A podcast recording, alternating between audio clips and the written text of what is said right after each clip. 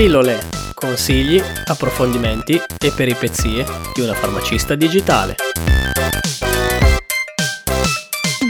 Ciao a tutti e benvenuti in questa nuova puntata da tre gocce di bromazepam e giù che si fa la nanna. Ovviamente scherzo, ma con Alice abbiamo deciso di parlare di una categoria di farmaci super controversa, ovvero le benzodiazepine. Ciao a tutti e ciao Manuel, oggi in questa puntata vorrei parlare di questa categoria di farmaci molto ma molto particolare. Ne vorrei parlare un po' a tutto tondo con voi. Allora, che cosa sono le benzodiazepine e come funzionano? Le benzodiazepine sono una famiglia di farmaci scoperti all'incirca negli anni 50. Il clordiazepossido fu il primo ad essere sintetizzato nel 1957 e venne poi introdotto in medicina nel 1961. Contate che il diazepam, quello che noi tutti conosciamo come Valium, entrò in commercio nel 1963. Sono farmaci utili in caso di insonnia e ansia, rendono rapido l'addormentamento, riducono il numero di risvegli notturni e complessivamente aumentano la durata del sonno. Questa classe all'epoca veniva utilizzata come trattamento d'elezione per l'ansia, ora l'uso di benzodiazepine si accompagna in modo secondario all'utilizzo di antidepressivi, anche perché idealmente le benzodiazepine dovrebbero essere utilizzate per brevi periodi e associate ad altri farmaci che producono effetti ansiolitici sostenuti nel tempo, come gli antidepressivi. Allora, le benzodiazepine agiscono in modo selettivo, andando a potenziare l'azione del GABA, che è il neurotrasmettitore più diffuso nel sistema nervoso centrale a carattere inibitorio. Quindi che cosa succede? Le benzodiazepine agiscono potenziando la trasmissione GABAergica, andandosi a legare in siti specifici a livello del recettore GABA-A. Facciamo un passo indietro. Allora, il GABA è un recettore formato da 5 porzioni che messe tutte vicine formano un canale in cui passano gli ioni cloro. Io quando studiavo mi immaginavo il GABA un po' come un tulipano a 5 petali e ogni petalo era caratterizzato da una porzione del canale. Quando la benzodiazepina si lega a una porzione specifica del canale GABA, porta all'apertura del canale del cloro. Quindi l'aumento del cloro produce uno stato di iperpolarizzazione nel neurone post sinaptico che va a inibire l'eccitazione cellulare.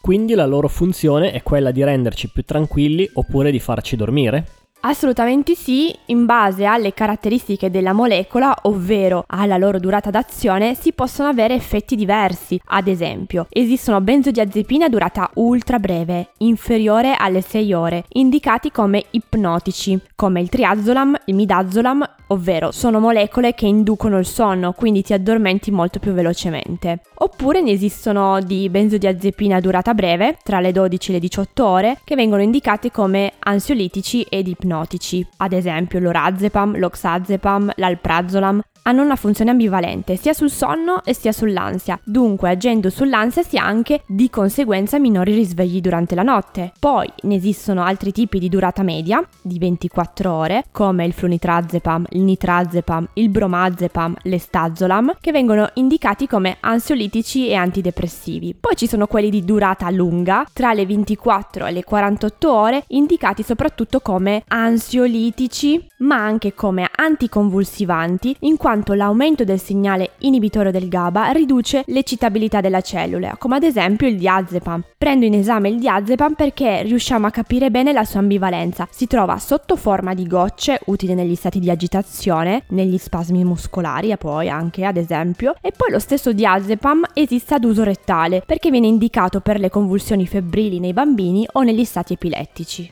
Per quanto tempo si possono usare e hanno degli effetti collaterali? Le benzodiazepine si dovrebbero utilizzare per il minor tempo possibile. Viene indicato circa dalle 8 alle 12 settimane, poi bisogna sospendere gradualmente. Sono farmaci che funzionano molto ma molto bene e l'uso prolungato e continuativo porta a tolleranza e dipendenza. Questo significa che l'uso prolungato nel tempo è associato a una perdita progressiva di efficacia e dunque una necessità di aumentare le dosi, soprattutto per ottenere lo stesso effetto sedativo e ipnotico. Oltretutto bisogna contare tutte le reazioni avverse correlate come per esempio la sedazione durante il giorno, l'incoordinazione, il disordine motorio, gli effetti di tipo cognitivo come confusione, amnesia e sensazioni di malessere generale. L'abuso di benzodiazepine è un problema di salute pubblica sempre più in crescita, con un aumento anche dei decessi per overdose, correlati alle benzodiazepine e alle visite al pronto soccorso. Inoltre bisognerebbe fare una parentesi anche a parte sull'uso di questi farmaci negli anziani. Si è evidenziato come l'uso di benzodiazepine può aumentare il rischio di cadute con fratture del femore o del bacino, oltre a tutte le reazioni avversi frequenti come debolezza, cefalea, visione annebbiata, vertigini, nausea, vomito. Le benzodiazepine possono anche indurre negli anziani un effetto paradosso, quindi un effetto completamente non ricercato come ansia, attacchi di panico, irritabilità, aggressività e tachicardia tachicardia. Da qui poi si apre un capitolo enorme sull'uso improprio delle benzodiazepine, ad esempio l'uso e la richiesta di questi farmaci senza prescrizione medica, l'utilizzo con una frequenza sempre maggiore o una dose maggiore di quella prescritta. Ricordo infatti anni fa che c'era una signora anziana che ci chiamava almeno tre volte al giorno per sapere se poteva assumere questi farmaci. Ogni giorno ci chiedeva almeno tre volte al giorno se poteva assumere questi farmaci. Quindi quando ce lo chiedeva aumentava sempre di più il numero di gocce e ogni giorno ci rendevamo conto che anticipava sempre di più le somministrazioni. All'inizio sembrava quasi uno scherzo telefonico, ma poi, una volta capita veramente la situazione, ci siamo preoccupati. Voleva legittimare la sua assunzione di benzodiazepine chiamandoci. Mamma mia, a proposito di uso improprio, per l'acquisto in farmacia di questi farmaci c'è bisogno di ricetta, immagino, ma come funziona? Allora, le benzodiazepine sono una classe di farmaci che appartengono alla tabella delle sostanze stupefacenti e psicotrope sezione E. Sono considerati stupefacenti perché, oltre ad avere un'azione sul sistema nervoso centrale, danno dipendenza e tolleranza, come abbiamo già detto prima. E proprio per questo motivo la loro dispensazione deve essere monitorata con delle ricette ripetibili per 30 giorni, dalla data di compilazione del medico per un massimo di 3 scatole per ricetta. Non sono farmaci che possono rientrare nella dispensazione in caso di urgenza, in quanto sono farmaci stupefacenti, quindi bisogna rivolgersi al proprio medico in tempo e nel caso di assenza durante il weekend rivolgersi alla guardia medica per la prescrizione. Inoltre sono una delle categorie di farmaci le cui ricette vengono maggiormente contraffatte. Pensate che mi ricordo che una volta un ragazzo giovane arrivò con una ricetta fotocopiata e ricalcata e io rifiutai la dispensazione dicendo che la ricetta era una fotocopia e la sua risposta fu ma come hai fatto ad accorgertene? Oppure mi capitò banalmente di ricevere una ricetta da un signore anziano con la data modificata, apparentemente valida, ma non si era accorto che c'erano sempre sulla stessa ricetta le date dei timbri apposte da altre farmacie relative a dispensazione fatte l'anno precedente. Quando gli feci notare che la ricetta non andava bene, non sto qui ad elencare tutti gli insulti che mi sono presa. Quindi io lavoro circa da 5 anni, ma di ricette false ne ho viste davvero, davvero tante purtroppo.